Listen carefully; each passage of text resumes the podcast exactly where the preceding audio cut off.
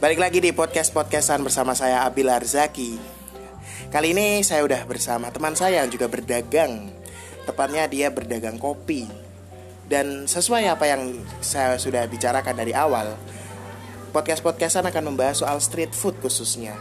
Nah, mungkin teman-teman ada yang belum tahu bahwa kopi atau coffee coffee apa ya pedagang kopi atau coffee shop itu nggak selamanya yang model-model di toko di ruko ada di rumah. Nah ini kopi tapi street food.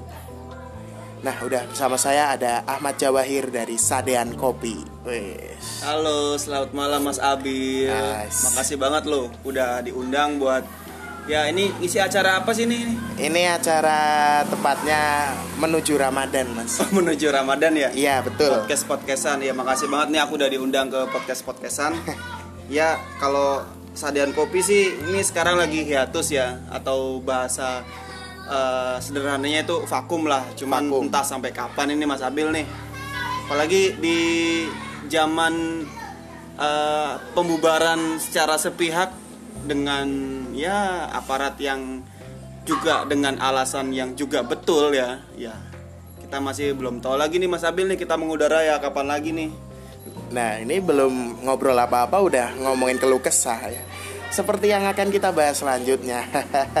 Waduh, isinya keluh kesah aja ini kemungkinan. Karena jujur aja jualan di masa seperti ini tuh lumayan susah juga ya. Betul, ya lebih banyak tantangannya ya. Kalau misalnya kita bilang itu suatu rintangan ya emang harus kita lalui nih Mas Betul, Abil nih. betul. Ya seperti Mas Abil sendiri yang sudah lakukan. Kurang lebih seperti itu.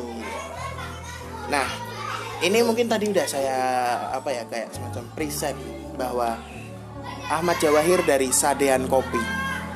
Sebenarnya makna sadean itu kan dalam bahasa Jawa itu artinya kan jualan ya mas. Iya, Kenapa Mas. malah memilih nama eh, mungkin bu- yang mungkin bukan orang Jawa mungkin nggak tahu makna sadean. Kenapa malah milihnya sadean kop sadean gitu. Banyak kan ko- kopi-kopi lain kayak di Pekalongan sendiri kayak kita sekarang lagi di Pitu Coffee mungkin ada maknanya tersendiri ada coffee shop lain seperti ya coffee shop coffee shop lain mungkin punya makna sendiri nah makna sadean kopi ini apa sih mas? Ah, saya sambil nyeruput kopi nih Mas ya. Wes, mantap sekali Ya. Sadian kopi sendiri nih sebenarnya eh, terbentuk atau terlahir dari beberapa perjalanan panjang yang saya awalnya pengen bikin pastinya biar mudah diterima oleh global nama-namanya seperti coffee shop coffee shop yang sudah ada seperti expat atau revolver atau nama-nama yang kelihatannya keren dan pasti Iya. ada maknanya juga ya. Iya, betul. Nah, Sadian sendiri nih kita eh, coba resapi sendiri kan jualan, jualan kopi. Cuman kita pengen lebih dari itu. Jadi si customer pun pasti yang sudah tahu akan langsung paham, tapi yang belum tahu pasti akan bertanya-tanya. Contohnya seperti pitu ko- eh, pitu kopi sendiri ini maknanya apa gitu cukup ya? simpel cuman memang itu sebagai marketing menurut saya itu top banget pitu sendiri dari pingin tuku atau pingin tumbas Oh, jadi singkatan ya mainannya. iya jadi singkatan kalau saya dan kopi sih bukan singkatan emang aslinya kita ya jualan gitu kan Memang supaya lebih jualan ya? halus kalau bahasa orang Jawa seperti kalau di Jakarta itu ada tuku kopi Tuku kopi. nah betul. kulo kopi kulo. Nah, kenapa sih mereka dengan bahasa-bahasa yang bahasa Jawa ataupun bahasa-bahasa yang banyak pada umum orang Jakarta dia nggak ngerti nih, ih kulo, eh rupanya itu aku. Iya. Nah, jadi lebih itu, mungkin eh, gimana ya personal, iya kan? Betul, betul. Terus kayak tuku sendiri kan, ya. tumbas. tuku. Beli, beli. terus eh, di situ jualannya kopi gitu kan. Oh, beli kopi kayak gitu. Iya. Nah, itu kita melihat dari eh, para pendahulu yang emang sudah sukses di situ, kita lihat wah, mereka bukan orang yang eh, orang deso ataupun orang yang latar belakangnya tidak pinter gitu kan. Mereka adalah orang berpikir global tapi coba caranya tetap membumi. Jadi think global act lokal gitu Mas Abi. Konsepnya berarti seperti itu ya. Sadar Iya. itu jualan kopi berarti ya. Nah, sebenarnya kalau ngomongin kenapa memilih kopi, apakah ada perjalanan yang sebelumnya mungkin Mas Ahmad pernah berkarir di kopi-kopi mana saja? Kenapa malah sekarang? Maksudnya kenapa sekarang milihnya kopi gitu? Hmm, jadi ini kalau perjalanannya sangat panjang kita bisa sampai besok nih kayak Mas Abil ya. Nggak Kita masalah. persingkat aja ya. Oke. Perjalanannya tuh saya dulu udah berbagai macam bisnis nih ya. Dari jual kaos kaki, jual pulsa, kita juga pernah ngasong ya kan cuman saya coba ngasong-ngasong itu yang kira-kira barangnya atau gimana masih punya value yang tetap positif. Karena saya pada zamannya itu saya masih suka olahraga saya su- saya pemain hoki gitu kan. Oh. terus juga saya tidak eh, merokok atau gimana. Akhirnya saya mencoba mengasong susu sapi murni. Nah itu sambil saya melihat melewati pasar di jalanan Subang Jawa Barat Jawa Barat. pada tahun berapa? Mungkin itu 2008 sampai 2010 itu itu di weekend. Jadi sebenarnya saya juga hari harinya ya untuk menyambung hidup saya jadi guru honorer waktu itu.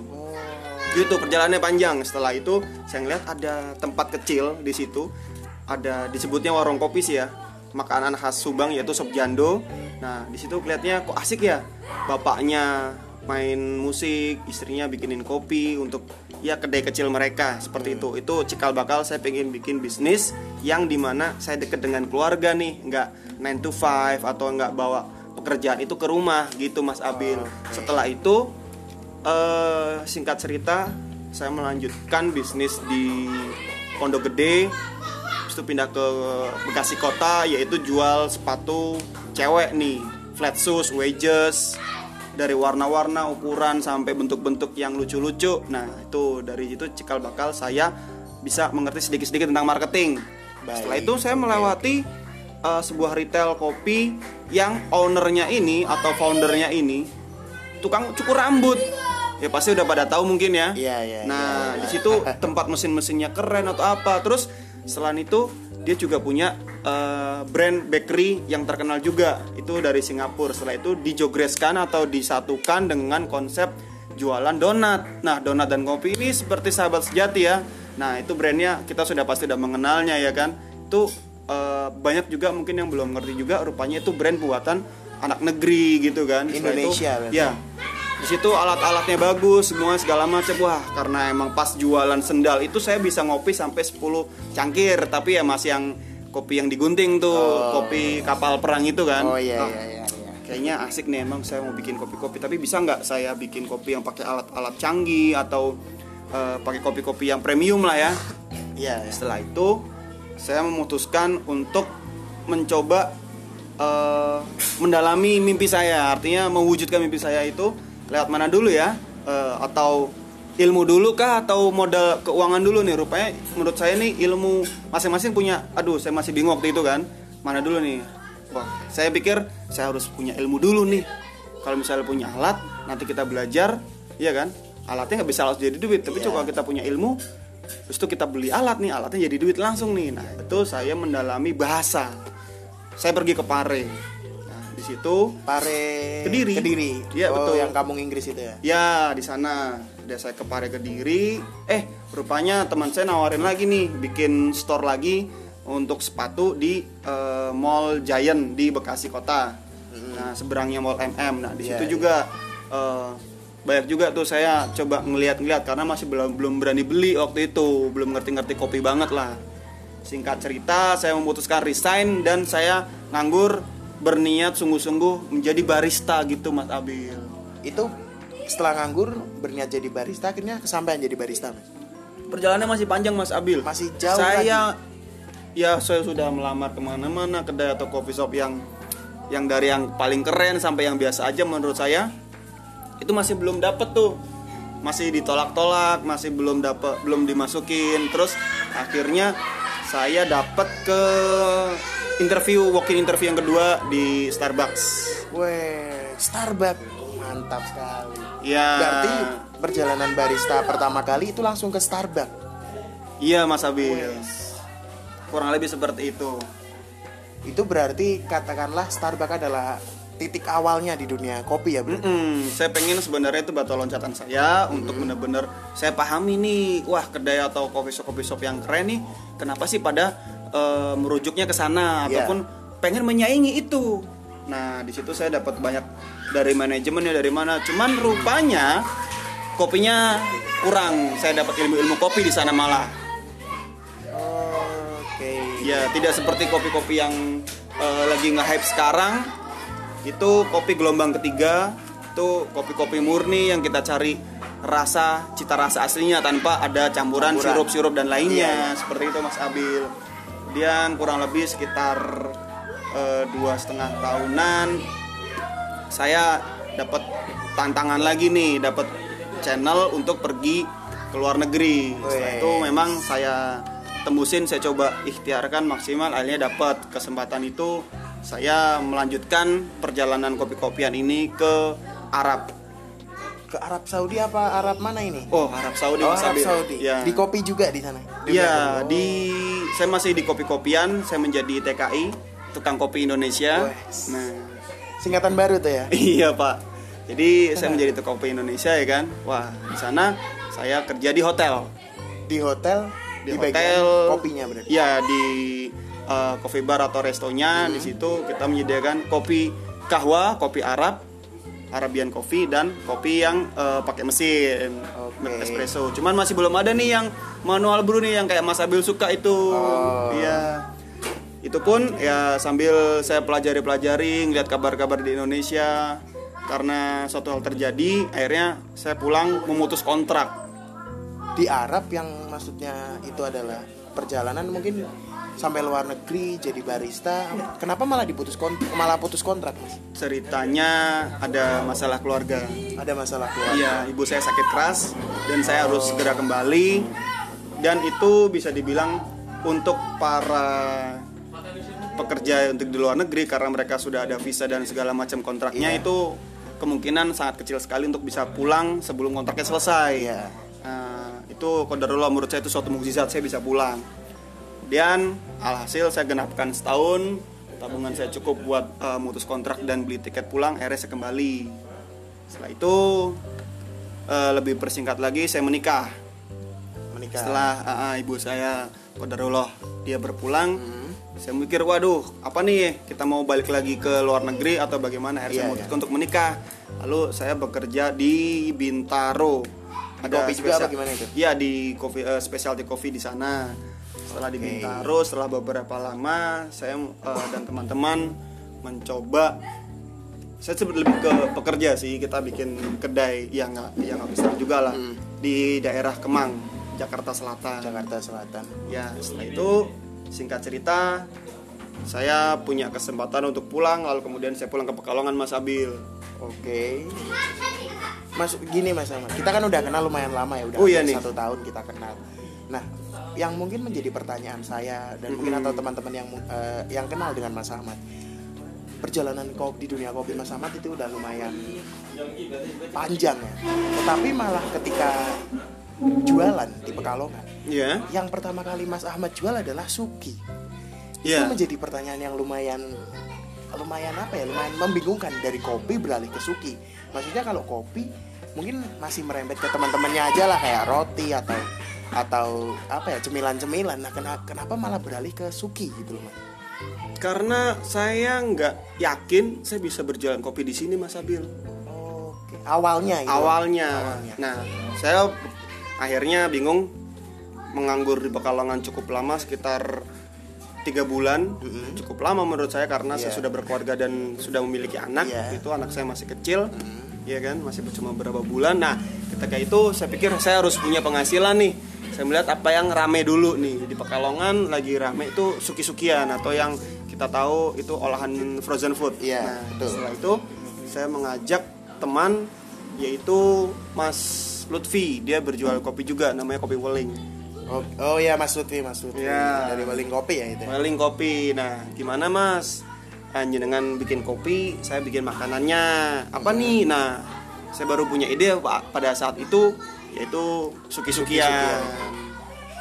Jadi awalnya Suki-Sukian yang punya Mas Ahmad itu namanya Sunduk. Mungkin ada teman-teman yang mendengarkan podcast-podcastan ini yang udah pernah jajan di Sunduk. Nah, ini orang yang masihnya orangnya ini masih saya ajak ngobrol hari ini. Dari Suki, awalnya perjalanan dari jualan-jualan sepatu, kemudian beralih ke kopi, udah lumayan lama di kopi, kemudian di Suki. Nah, ternyata alasannya adalah karena nganggur ya waktu itu ya. Iya, masih masih gini, mau untuk memulai di kopi saya masih ragu. Belum terlalu yakin ya. betul. Iya, karena menurut saya dengan eh, apa ilmu yang saya dapat dan standar yang saya ingin bawa atau pengen saya mulai sendiri karena itu juga mimpi saya. Mhm.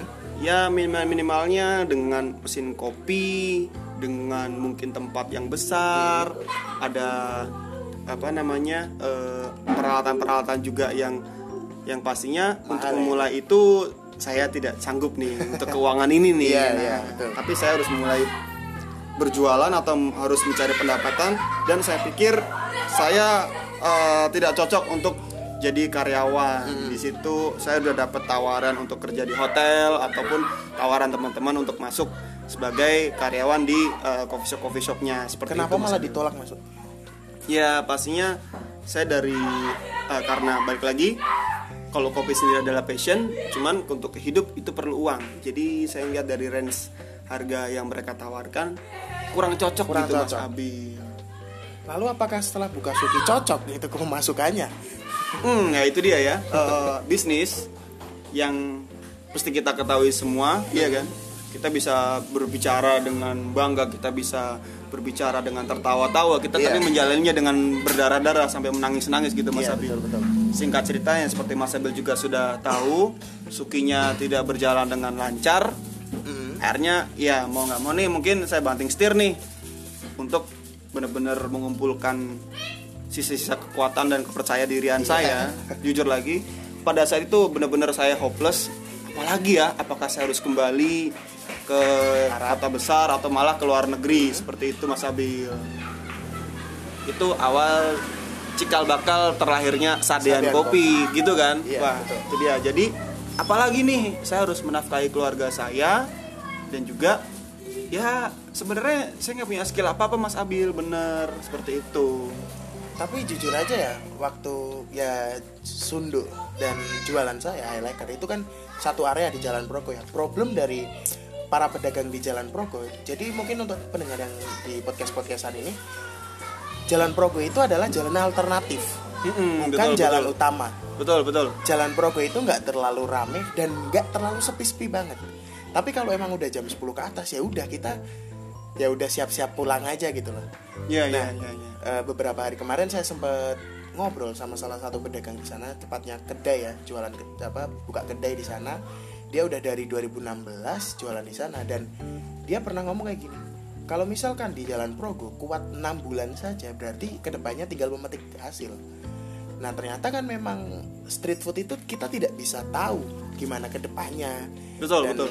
Dan apalagi ternyata kita malah jatuh setelah apalagi kalau saya misalkan udah jualan hampir satu tahun ternyata setelah melewati apa ya kayak masa sulitnya di jalan Progo 6 bulan malah dikasih COVID-19 seperti ini yang menjadikan jualan tambah berat lagi. Nah ini kita langsung ngomongin aja tutup poin ya karena mungkin yang ngefollow highlighter yang ngefollow sadan kopi mungkin udah tahu bahwa kita sama-sama sekarang posisinya lagi Masa yang berat juga ya. masa yang berat akhirnya kita memutuskan untuk tutup sementara ya karena sedang terjadi virus corona seperti ini karena jujur aja jualan itu berat loh mas akhir-akhir ini yang saya betul rasakan. betul betul.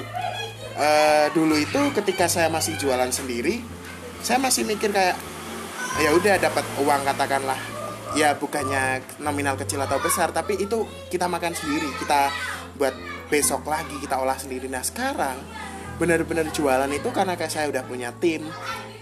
Uangnya itu untuk tim. Bahkan Betul, betul, betul. nominalnya yang untuk saya itu lebih sedikit daripada yang didapatkan oleh tim kita. Ya. itu ada pengaruh ya karena kita sama-sama lagi libur nih ya. Mungkin apa yang membuat Mas Ahmad memutuskan untuk ya udah sadian kopi untuk beberapa waktu ini libur dulu lah mm. momen apa itu yang menjadikan Mas Ahmad memutuskan untuk ya udahlah kita libur dulu aja gitu Oke. Apa ya? Pastinya kita lihat eh, banyak faktor nih, banyak variabel yang kita harus membuat keputusan juga yang tidak gampang. Mm-mm. Mas Abil sendiri sudah punya tim dan perputaran eh, roda bisnisnya juga tidak gampang. Iya betul Masih banyak yang mencibir atau eh, melihat sebelah mata bahwa street food itu kan ya kan tempat lu di pinggir jalan santai nggak sewa atau misalnya seperti apa ya. iya iya Nah dia melihatnya di variabel yang orang itu berat, tapi tidak melihat yang melihat orang itu gampang lah. Kalau ente kan ruko enak nih, nggak ada satpol pp, nggak Iya. ada apa ya, eh, ya hama-hama yang di bawah atau di got-got itu ya kan yang muncul tiba-tiba. datang, datang ya udah udah buka Nah. pintu udah siap Yoi. kita kan perlu ambil gerobak Nah, pasang terpal dan lain-lain lah ya. Iya. Ya, sebelumnya sebelum ada pandemi ini kita dihajar oleh musim nih. betul musim hujan Ba, beberapa ada juga yang goyang, beberapa ada yang masih survive. Ya, kita udah coba melawan itu, ya kan? Lalu kita diajar bertubi-tubi dari ya, iya kan? Iya, Masa betul. pandemi ini kuadrat. Bukan cuma yang kita juga berat eh, dagangannya karena kita coba melawan eh, wabah, kita juga dihadapi oleh eh, ketentuan atau ketetapan pemerintah untuk pembatasan waktu berjualan. iya betul Ya juga customer kita yang biasa jajan sekarang lagi pada ngirit nih gimana nih Mas Abil nih ya kan? Nah nah. akhirnya omset kita turun gitu. Ya simpelnya sih selain itu juga kalau saya sendiri di eh, Sadian Kopi itu masih sewa Mas Abil. Oke. Ya sewa dengan radar Pekalongan di parkirannya. Bahan dan segala macamnya akhirnya ya mau nggak mau ya karena saya juga udah berkeluarga itu yang tadinya untuk sewa untuk bahan baku karena ini saya masih belum punya tim nih. Hmm. ya kan? Itu aja saya merasa eh, masih bisa belum melanjutkan. Iya. itu saya konversikan pasnya ke gula ke beras ke token ke popok ke iya rumah ya kan ya. betul. Belum lagi kita coba di eh, paksakan untuk WFH work from home. Kemudian memang juga saya eh, saya berpikir juga tentang kesadaran untuk nggak muluk-muluk sih memutus rantai atau apa. Saya tidak mau saya menjadi carrier atau eh, gimana ya pembawa wabah itu ke rumah. Iya. yang di rumah saja malah tertular. Anak saya yang kecil istri saya yang mungkin kelelahan bekerja di rumah nyuci baju saya. Iya. karena saya pulang langsung saya cuci baju baju yang saya pakai. Besoknya dia harus apa eh, nyetrikain atau menyiapkan baju yang saya pakai untuk keluar. Setelah pulang langsung. Jadi berapa kali saya pulang keluar saya berapa kali harus mandi. Nah seperti itu tuh nah si, si- eh, simple singkat cerita kita eh, mencoba untuk benar-benar meredam apa yang bisa dilakukan sambil di rumah aja nih gitu Mas Abil. Akhirnya sekarang masih jadi jualan. eh, jualannya kita bergeser nih ranahnya bukan kita jual produk tapi kita coba jual jasa. Masih kopi. tetap kopi mas saya dan kopi sendiri kemarin baru coba-coba kita jual jasa apa namanya ya sebutannya ya hmm, barista keliling gitulah ya. Barista keliling itu untuk jual kopi atau bukan jualan- kita keliling Mas Abil. Jadi kita dipanggil ke rumah kita menyeduhkan di rumah. Terus juga untuk ah, ah, ada beberapa komunitas juga yang ingin berdonasi dia mau mencoba lewat kopi. Nah gitu kita buatkan seperti itu. Setelah itu ada juga kita coba menawarkan kursus private ke beberapa teman dan sahabat gitu. Alhamdulillah ada yang mau. Ya selain produk ya apalagi yang kita bisa nih masih di kopi gitu Mas Abil. Berarti setelah katakanlah walaupun ini libur untuk sementara waktu dari dari jualan kopi tapi tetap masih di dunia kopi juga ya ternyata ya? Iya kurang lebih seperti itu. Itu untuk privat kelas itu maksudnya gimana mas? Apakah belajar kopi atau gimana itu maksudnya? Eh, Iya. Itu private basic basic barista lah ya Basic fundamental barista. seduh atau hal-hal yang pengen orang-orang tuh tahu nih kita mau mulai aduh ini anak-anak seru banget ya oh ya kita Biasa. lagi di Pitu Coffee ya ini ya Iya. di daerah Simbang Kulon Pekalongan ya Ayo yang belum pada nyobain kopi itu mampir ya. Nah ini seru banget karena tempatnya di gang dan banyak anak-anak nih. Oke lanjut ya. Ya. Oke. Jadi saya mana tadi? Aduh aku lupa. sampai privat kelas tadi Oke private class. Jadi orang itu pengen mencoba membuat coffee shop, kedai atau jualan kopi nih. Aku harus tahu juga dong produknya. iya betul Nah, harus tahu dong standarnya. Hmm. Misalnya gini, kamu pengen belajar mobil atau motor ya kan? Mm-mm. Atau sepeda, pastinya kan dengan eh, kita tahu nih, oh belok tuh harus sen dulu nih, sennya ke kanan. Kita Iya. untuk belok kanan, bukan sen ke kiri untuk belok ke Belok kanan. kanan. Waduh. Nah, terus eh, mobilnya remnya yang betul, juga mobilnya yang baru, bukan pakai mobil jadul atau mobil yang langsung supercar seperti Iya, itu kan? betul betul Nah, dengan standar-standar seperti itu. Contoh naik sepeda nih. Wah, mungkin nih eh, dipegangin dulu atau kayak gimana. Tapi kan bannya masih dua nih. Tiba-tiba kita belajar yang roda satu seperti sirkus ya Iya. kan agak susah nih Mas Abil nah Apalagi kayak kita perlu misalkan sepeda tanpa rantai itu lebih susah. itu susah lagi. tuh. Iya itu keseimbangan aja tuh kayaknya. Dan itu kita perlu tahu standar-standarnya nih. Contoh kita buat espresso. Eh, beberapa temen sih pengen belajar, wah bikin latte art tuh. Latte art gambar yang bagus dengan yang unik-unik atau yang mungkin lebih ke rumit ya. Iya betul. Nah untuk difoto dan segala macem. Cuman setelah kita cicipi kita minum nih, ah rupanya eh, sorry tuh saya rasanya nih kurang nih. Iya. Nih gimana nih Mas Abil? Pernah nggak atau nggak coba bayangin bikin atau misalnya beli nih ke resto, wah nasi goreng kambing, garnishnya bagus, ada irisan-irisan kambingnya, ada kacang-kacang atau apa nih, ya. iya kan? Untuk di Datang ke meja Mas Abil, bagus gitu. satu dua sendok Mas Abil, wah ini garamnya kebanyakan, atau Rasanya mungkin hancur. kepedesan, atau mungkin kambingnya belum mateng, atau misalnya seperti itu. Pastinya selain tampilan, kita perlu rasa yang mantap gitu Mas Abil ya. Karena namanya kita untuk konsumsi ya pasti soal rasa ya. Betul. Sebenarnya untuk konsumsi mata itu adalah poin plus Ya, setelah setelah konsumsi rasa. untuk rasa. Betul, gitu Mas Abil. Jadi eh, lanjut ya ke barista basic. Kita perlu tahu nih yang sebenarnya jadi fundamental untuk membuat kopi, khususnya misalnya cafe latte itu perlu apa aja sih? Pastinya kan perlu espresso, espresso itu apa segala macam. Perlu steam eh, susu yang bagus. Nah, seperti apa sebenarnya detailnya? Nanti langsung kontak aja Sadian Kopi. Tuh.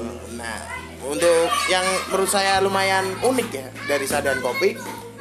Dari Sadan Kopi ini membuat latte art tanpa mesin espresso ya. Mm-mm. Membuat espresso dengan apa Vietnam drip. Iya.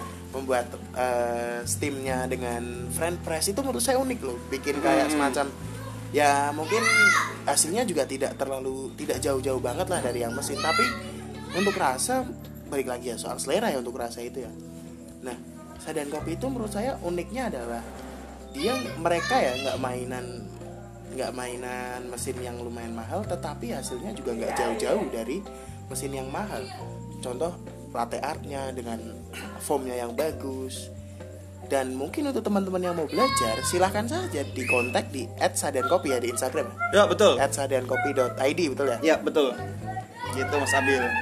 Kita mengedepankan kalau Sadian Kopi sendiri ini ya bisa dibilang street food karena kita masih pakai gerobak, gerobak kita udah jamuran banyak kempes. banyak kempes Ya kan karena dulu itu gerobak suki. Ceritanya gitu Mas Abil. Iya. Nah, eh Sadan Kopi sendiri juga punya kayak saya, saya lihat di Instagramnya itu kopi manual. Ini maksudnya manual itu apakah tanpa mesin? Kalau tanpa mesin masih ada grinder yang pakai mesin kan? Ya. Ini maksudnya apa ini mas? Kopi manual. Nah, di situ eh, manual atau cara pembuatannya sebenarnya kita mengadaptasi ya. Kita tidak bilang itu espresso, tapi itu sari kopi, iya kan? Oke. Sari kopi yang eh, kita dapatkan dari blend atau biji kopi robusta atau arabica, iya kan? Dan cara-cara kopi pembuatan kopi-kopi lainnya nih tanpa mesin, mesin kopi, iya kan? Iya. Cuman rasa yang dihasilkan eh, ya 11 12 lah ya mendekati gitu Mas Abil. betul, Ya, seperti itu. Kita udah ngomongin banyak soal soal Sadan Kopi.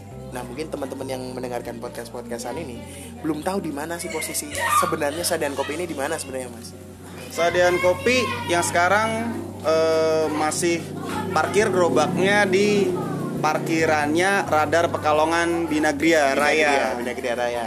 Itu di di food courtnya ya berarti ya. Ya, betul. food courtnya dan mungkin untuk teman-teman untuk misalkan karena sekarang masih libur dulu nanti untuk misalkan kalau udah buka bisa langsung aja ke parkiran radar Pekalongan buka jam berapa mas di sana Bukanya kita tentatif nih. Kita melihat eh, situasi dan kondisi nih ya. Sementara ini sih habis asar nih sampai jam 11 malam. habis asarnya itu perlu dipantau ya itu Oh, Soalnya iya. saya habis asar saya kira setengah empat ternyata setengah delapan habis asar. Itu juga Kadang habis jam asar. 10 juga sih ya. iya betul besoknya juga masih habis asar sih Iya betul betul betul betul. Tentatif jadinya kita. sebenarnya perlu dipantau itu kalau mau kesadaran kopi sebelum katakanlah libur untuk sementara waktu pasti kan ada Mas Ahmad memutuskan ini tidak gampang. Apalagi kayak saya saya udah memutuskan untuk libur beberapa waktu. Saya juga udah punya tim saya harus ngobrol sama tim saya. Gimana kalau kita libur untuk sementara waktu? Karena waduh ramai banget ya. Oke lanjut ya. Eh, sebelum libur libur untuk beberapa waktu eh, Mas Ahmad kan pasti udah ngo- mungkin ngobrol sama istri atau ngobrol sama teman yang dekat di sini. Bagaimana akhirnya Mas Ahmad memutuskan untuk libur untuk sementara waktu? Nah, yang saya rasakan sebelum libur adalah saya ngobrol. Jadi di jualan saya itu depan ada angkringan, di sebelah sebelah selatannya itu ada kedai yang tadi saya ceritakan itu. Saya udah ngobrol sama mereka dan obrolan dari mereka, ya udah sih jualan aja, namanya juga masih susah. Tapi kan kita kayak semacam sehari oke lah, dua hari oke lah. Tapi kalau beberapa hari itu kan kayak semacam ya udah kita maaf maaf nih kita habis ngabisin waktu kita ngabisin tenaga. Yang menurut saya ketika saya buka eh, saya buka saya libur untuk sementara waktu saya tetap masih jualan tapi beda jualan itu juga masih dapat uang dan nominalnya seperti hari-hari normal. Itu gimana Mas Ahmad akhirnya memutuskan untuk libur untuk sementara waktu? Mm-mm. ya pertimbangannya yang itu sebelumnya saya sampaikan juga nih buat teman-teman yang masih berjualan coba jaga kesehatan Mm-mm. coba eh, melakukan protokol pulang ke rumah juga dengan baik ya seperti itu Mm-mm. kurang lebihnya ya rezeki saya yakin sudah ditetapkan iya betul Iya betul, kan? betul. Nah, pun seperti eh, analoginya kita ambil di janin atau orang eh, mengandung ya Mm. dalam rahim, iya kan? Dia dapat rezeki atau sumber makanannya dari ibunya. Iya kan? Setelah Iya. itu dia keluar, apakah dia masih dapat rezeki dalam kandungan sama? Tidak. Tidak, tidak. Iya kan? Diputus rezeki yang di bagian situ, tapi diberikan jalan dua jalur, Mm. yaitu eh, disusui oleh kedua orang tuanya. Seperti itu. Apakah dia terus sampai dia dewasa dari dua jalur itu? Dipotong lagi. Oh, dia sudah tidak menyusui, tapi dia mendapatkan eh, jalur rezeki yang lain lagi lewat makanan, minuman, dan juga mungkin dari masih susunya juga. Hmm, betul, Seperti itu. Ya kan? Saya yakin Allah pasti sudah menetapkan rezeki masing-masing untuk segala umatnya. Tinggal Ya. gimana caranya kita coba meraih rezeki tersebut. Nah, seperti itu Mas Abil. Apalagi sekarang ini sedang mendekati bulan Ramadan ya. Hmm. Nah, kita mau benar-benar saya sendiri saya juga udah briefing ke keluarga. Mungkin Harus yang persiapan sih itu itu ya. support system saya yang sekarang Hmm. pastinya ayo nih apalagi yang kita benahi nih. Tapi ya kita juga tidak melupakan ikhtiar, iya kan? Ikhtiar kita maksimalkan baru tawakal. betul betul Jangan sampai kebalik, iya kan? tawakal dulu baru Ah, ya udah sih kita pasrah aja atau kayak gimana nih kan? Iya. Tapi tidak ada ikhtiarnya seperti itu Mas Abil. Seperti Mas Abil sendiri kan, ada jalur-jalur lain atau misalnya kegiatan lain pun yang insya Allah nih yang masih positif selalu dan juga menghasilkan nih. Oh, berarti sebelum libur juga udah ngobrol dulu ya sama Oh iya, keluarga. iya iya iya. Karena pun tidak gampang ya kan? Iya betul. Karena Mm-mm. untuk libur sementara waktu kita antara pelin-pelan gini loh mas.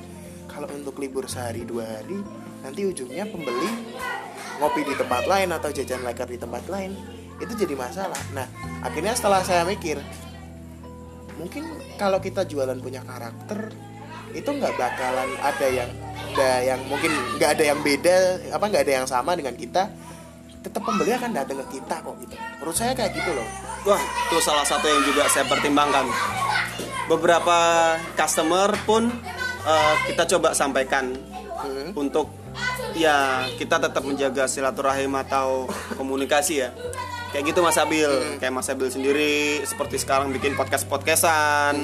Itu salah satu koneksi juga kan untuk ya walaupun tidak mendapatkan leker atau mendapatkan produk Mas Abil yang seperti umumnya.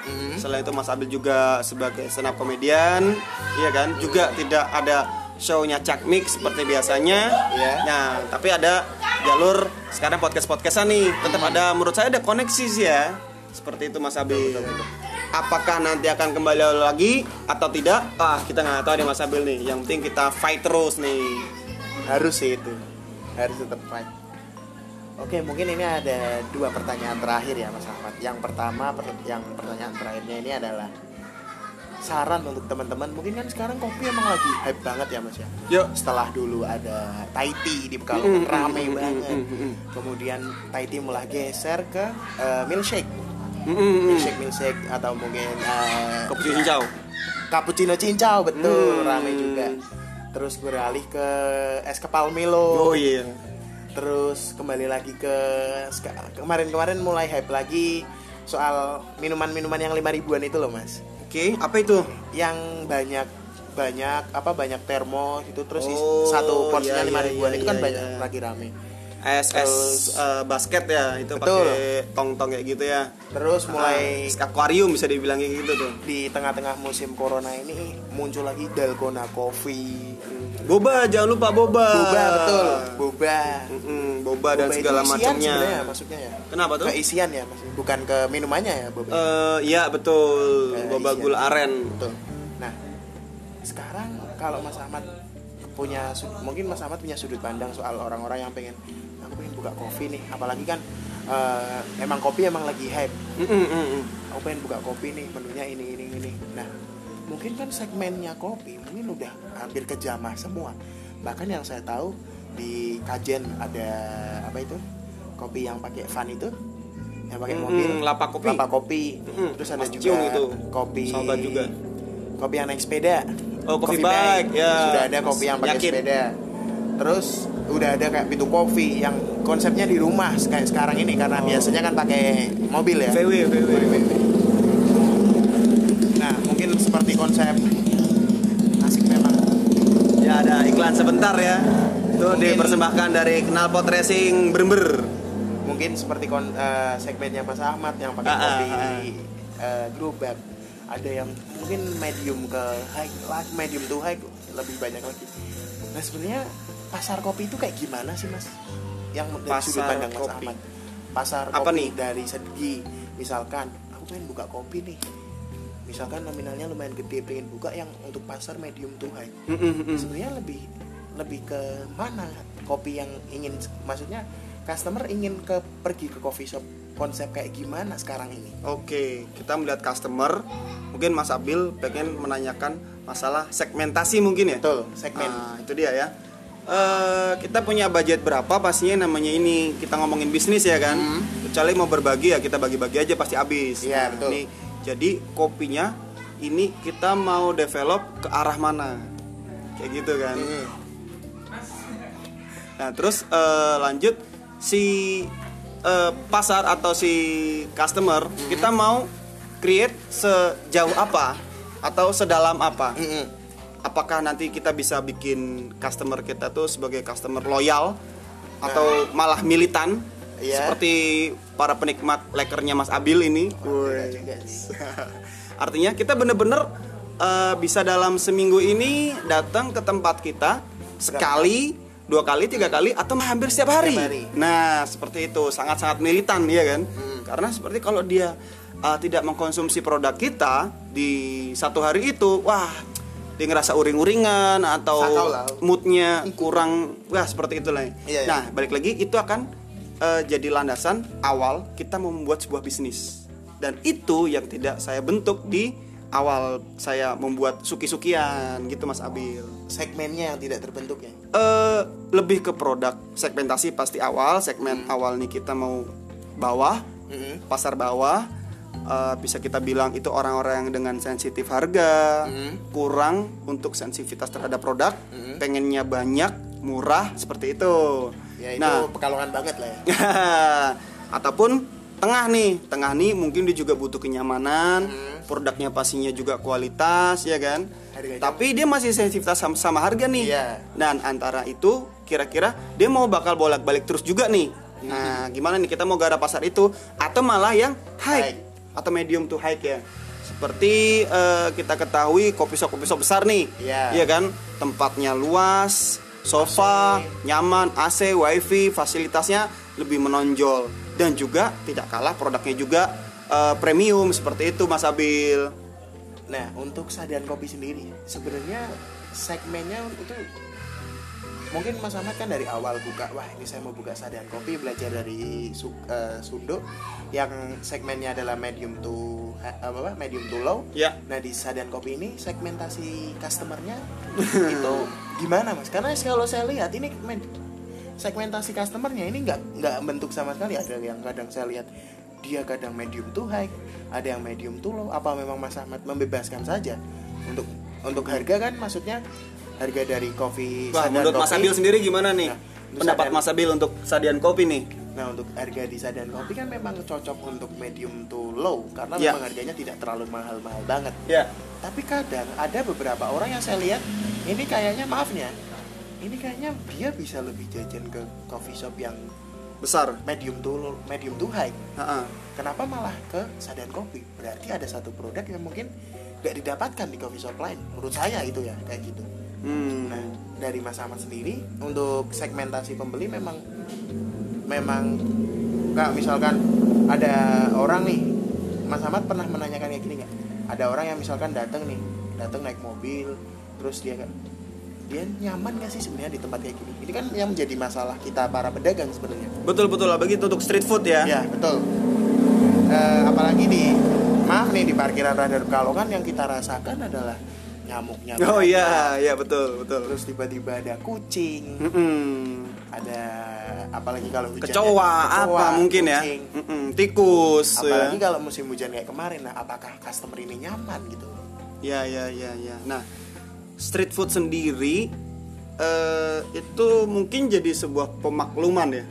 Karena orang yang datang di situ, ya kan, dengan eh, sanitasi atau mungkin ke higiennya, iya kan, akan lebih memaklumi jika eh, nggak bersih bersih banget lah atau nggak rapi rapi banget, Karena harganya juga nggak bersih bersih mahal ya. banget. Pastinya juga karena harganya harga bawah seperti Iya. itu. Tapi eh, saya sendiri atau kami sendiri coba untuk mengunggulkan servis seperti itu servis ya pastinya kita coba coba pakai bahan menurut menurutku juga eh, bahan kita yang nggak tinggi tinggi banget cuman saya nggak mau pakai eh, bahan yang di bawah. Betul. seperti itu. Jadi awal mula dibikin ini untuk eh, membuat para penikmat kopi yang tadinya di tanda kutip angkringan bener-bener angkringan biasa mereka kopi-kopi yang digunting itu eh, mencicipi sih gimana sih eh, minum kopi dengan kopi asli. Seperti itu dengan berbagai macam metode. Seperti itu Mas Abil Bahkan harga di sajian kopi dengan harga kopi saset juga nggak terlalu jauh ya. iya harganya gitu loh. betul Apalagi misalkan untuk misal kopi tubruk yang juga nggak terlalu mahal. betul betul betul Nah, akhirnya ini menurut saya sih membentuk pasar baru bahwa pengen ngopi di pinggir jalan di street food tapi kualitas kopinya enak Mm-mm. ya menurut saya akhirnya sajian kopi ini jadi jawaban loh menurut Ya, saya akhirnya kita bentuk di situ harga atau margin tidak akan mungkin kita naikkan terlalu jauh. Pastinya karena si customer sendiri tidak mendapatkan fasilitas kenyamanan. ya Itu yang mereka akan bayar lebih di sajian kopi. Iya. Tidak nyaman. Kenapa itu dibilang saya eh, saya bilang itu dibayar mereka? Iya kan?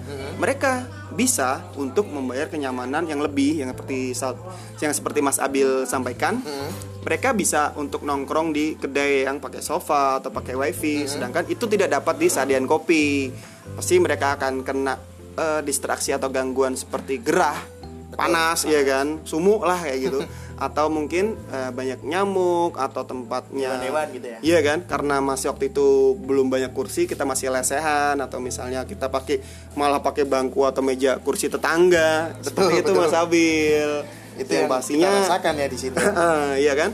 Pastinya juga eh, apalagi yang kita coba develop dari eh, bisnis ini ya mungkin service sama kedekatan kita kede- kepada customer Betul. yang tadinya belum pernah beli jadi kepo untuk mampir nah seperti para pendengar podcast podcastan ini. Hmm. terus akhirnya mereka cobain dan gimana caranya sampai jadi ketagihan ke situ terus. Dan akhirnya setiap hari ke situ ya. Ya amin amin. Bahkan yang saya lumayan unik ya yang menurut saya lumayan unik dari Sadan Kopi Sadan Kopi ini punya tim apa ya menurut saya tim buangan sih dari Kopi Aura ya.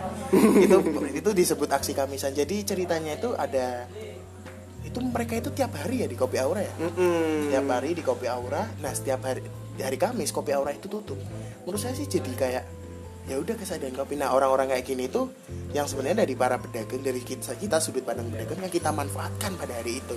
Betul betul bukan untuk semacam persaingan tetapi gimana sih biar caranya mereka tiap hari malah ke kita gitu loh. Betul betul betul betul. Nah itu dia yang perlu eh, saya sendiri sampaikan. Mungkin untuk teman-teman para pedagang street food eh, ya kurang-kurangilah untuk eh, gimana ya merasa wah makin banyak dagangan makin kompetisi makin ya cokot-cokotan Iya, atau sikut-sikutan lah ya lebih Sebenarnya nggak baik usah mikir kayak gitu ya Iya, kita geser lebih ke sinergi gimana ceritanya kita bisa eh, kerjasama atau kolaborasi ya kan. Nah di situ kita mendapatkan semangat baru atau vibrasi itu jadi ya kita lebih positif lah Apalagi menghadapi misalkan- persaingan sebenarnya ya. Jadi tidak Kalau- tidak diganti persaingan, tapi jadi sinergi gitu Mas Abil. Kalau orang-orang yang menurut saya kalau memang jualan udah punya karakter, udah punya kayak semacam orang udah oh aku harus beli produk ini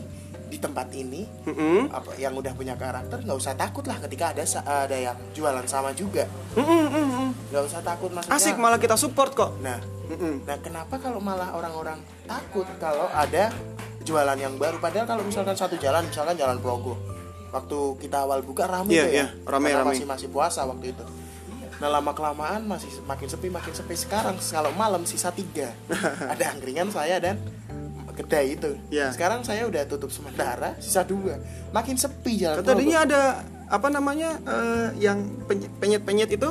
penyet-penyet Lamongan-lamongan. wah itu juga Iya ya. lucu juga itu wah Iya. pantesan. Itu baru juga ya? baru Tidak bertahan lama sepertinya, Pak. nggak ada satu bulan itu Oh iya. karena menyisihkan tempat saya. Oke, mungkin udah terlalu lama dan sebentar, waduh. Ah, pertanyaan terakhir, terakhir banget ini. Oke. Ahmad. Setelah per- perjalanan panjang Mas Ahmad di dunia kopi dan lain. Belum panjang ini, Pak. Masih panjang lagi Masih panjang sepertinya lagi, ya, oke. Insya Allah. Saran untuk teman-teman yang pengen buka street food aja ini. Street food konsep apa pun, mau jualan kopi, mau jualan apa pun. Street food ini kan tantangannya lebih banyak sebenarnya. Iya, iya. Walaupun katakanlah kalau misalkan udah punya tempat sendiri, Betul, punya betul. ruko, punya Iya. kontrakan, tantangannya cuma sekedar bayarin karyawan dan lain eh, misalkan eh, nyisihkan uang berapa untuk bayar sewa setiap tahunnya. Iya, iya. Nah, untuk yang street food ini kan menurut saya tantangannya juga banyak juga Ya. seperti ini yang menurut saya lumayan jadi beban pikiran akhir-akhir ini adalah Ya. ngapain sih jualan Heeh.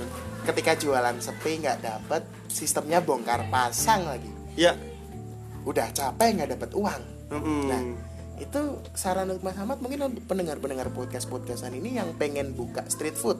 Mm-mm. Mungkin kan capek ya udah jualan nunggu pembeli ternyata katakanlah ya tetap ada yang beli walaupun nominalnya nggak nggak nggak terlalu banyak. Ya, ya. Belum tentu balik modal ke nah. bahan juga mungkin ya.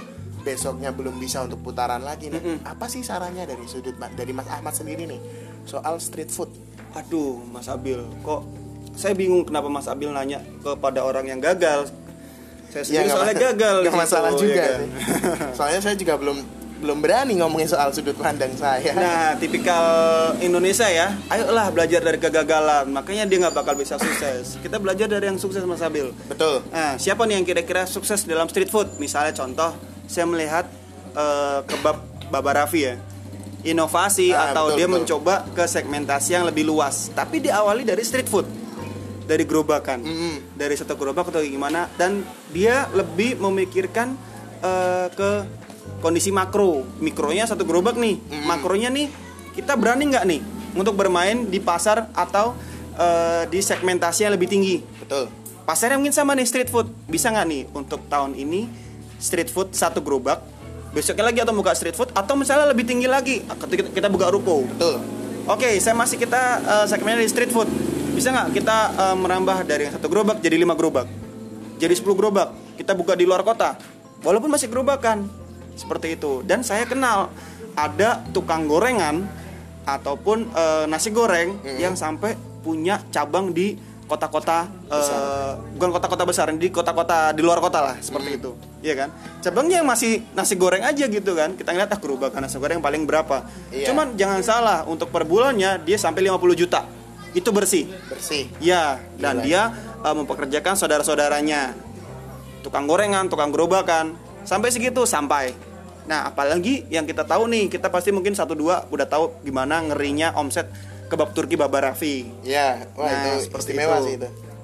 Lanjut eh, dari keyakinan. Masukan Keyakinan. saya kita bener-bener yakin dulu nggak nih? Ketika suki-suki saya tidak yakin. Awalnya itu ya. Iya, gampang sekali kita patah, hancur. Iya kan? Ketika tidak kita ketika kita yakin seperti Mas Abil yakin di produknya atau apa yang digeluti itu kan. dan itu membuat eh, gimana ya bara api ini terus berkobar bara api semangat walaupun mungkin ya kita kena tiup-tiup dikit ya Iya. hujan fuh fuh ditiup hujan. Iya kan? Masih nyala nggak nih? Banjir, banjir. Apalagi Mas Abil? Mati lampu. mati lampu. Mati lampu apalagi? itu udah- iya kan? besar ya. banjir ada mobil kelewat kita terkena cipratan yang tidak sedikit ya kan? Terus ada kurang lebih tetangga jualan tetangga yang juga mungkin mengganggu bisnis kita atau seperti kayak gitu. Tapi kita menjaga bara api semangat kita nih dari keyakinan itu Mas Abil semoga teman-teman yang berjualan street food atau jual apa pun jangan kira Mas Abil kalau udah punya ruko segala macam lebih gampang Iya. Iya kan? Dia punya tagihan Listrik. karyawan listrik dengan banyak variabel pastinya juga menurut saya sih mungkin lebih berat ya. Iya, Gitu. ya, sebenarnya dua-duanya sama-sama berat sih. Hmm, Tapi kalau kita mau mencoba semakin tinggi, ya kalau kita nggak berani mencoba, ya saran saya menjadi karyawan aja Mas Abil. Iya kan? Itu emang solusi terakhir sih kalau Iya, ya. uh-uh. Setiap berangkat udah pasti dapat uang. Iya kan? Kurang lebih ya apa namanya? Aman lah ya. Seperti itu. Iya. Dan sebenarnya kalau kita ngomongin soal street food pun jangan benar sih kata Mas Ahmad tadi. Jangan remehin soal omset ya. Wih, Street food itu malah lebih sedikit ongkosnya karena paling sebulan paling bayar listrik. Listrik paling berapa sih rata-rata di Pekalongan 100 ribu sewa gerobak, sewa gerobak mungkin. Sewa gerobak mungkin yang masih sewa nah kalau misalkan penitipan mungkin ya Penitipan, penitipan. punya penitipan paling sebulan katakanlah lima puluh ribu Hmm. paling uang apa retribusi daerah se- Mm-mm. seharinya Jatah preman, jatah preman. jatah preman tapi untuk pemerintah ya itu ya Iya. tiga puluh ribu paling pengeluarannya sebulan nggak sampai 200 malah lebih banyak kan Iya betul omsetnya betul betul betul. daripada yang maaf yang punya Mm-mm. sewa ruko atau apa Mungkin tanahnya masih sewa. tanah iya kan? sewa Belum juga dengan cicilan eh, segala macam alat-alat atau mungkin apanya ya apalagi untuk- listrik Ya, seperti itu Mas Abil. Nah, oke mungkin gitu saja Mas Ahmad. Terima kasih sudah mampir di Ih, podcast. sama-sama loh. Senang banget saya Ada yang Bisa ingin dipromosikan nggak mungkin turut. selanjutnya ini? gembor-gembor di sini. Pendengarnya udah banyak ini, udah enam. Oke. Lumayan loh untuk dua hari Aduh. enam orang. Untuk para pendengar podcast-podcastan ya. Saya terima kasih sekali nih udah dikasih waktu dan kesempatan buat tetap eh, gimana ya? Hmm. menyalakan api yang saya punya. Buat para pendengar, terima kasih. Selain itu, ayo jaga semangat kalian juga. Karena ya mungkin setelah kita ngelihat wabah ini selesai akan selesai. Oh, rupanya masih banyak gelombang-gelombang tiupan-tiupan badai-badai yang lain yang akan kita harus hadapi. Betul. Ya. Nggak cuman hujan, nggak cuman virus aja sih menurut saya. Nah, itu dia, Bro. Ya, balik lagi ketika memang kita tidak punya api semangat, kita tidak ada apa pun, pasti juga tidak ada terjadi suatu pergerakan yang bikin kita makin hebat atau makin tangguh seperti itu ya. Dan Jadi, ya itu. Itu. Nah, Untuk teman-teman jangan lupa untuk follow sadeankopi.id. Oh ya, saya mau promo juga nih. Apa ini? Ya nih. Yuk yang misalnya pengen nyoba eh, kopi-kopi, ya kan? Kopi-kopi yang apa ini? Kopi-kopi banyak mas. Oh iya ya. Nah, kita ngomongin kopi apa dulu nih?